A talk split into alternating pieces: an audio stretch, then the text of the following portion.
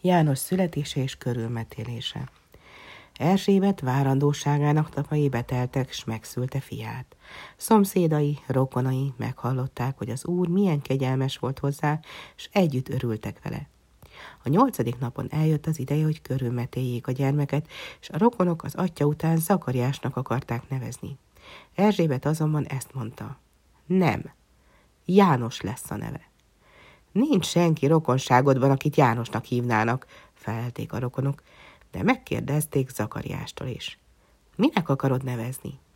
Zakariás pedig felírta egy táblára, János a neve, s mindnyájan elcsodálkoztak, és akkor Zakariás nyelve megoldódott, és beszélni kezdett az Istent áldva.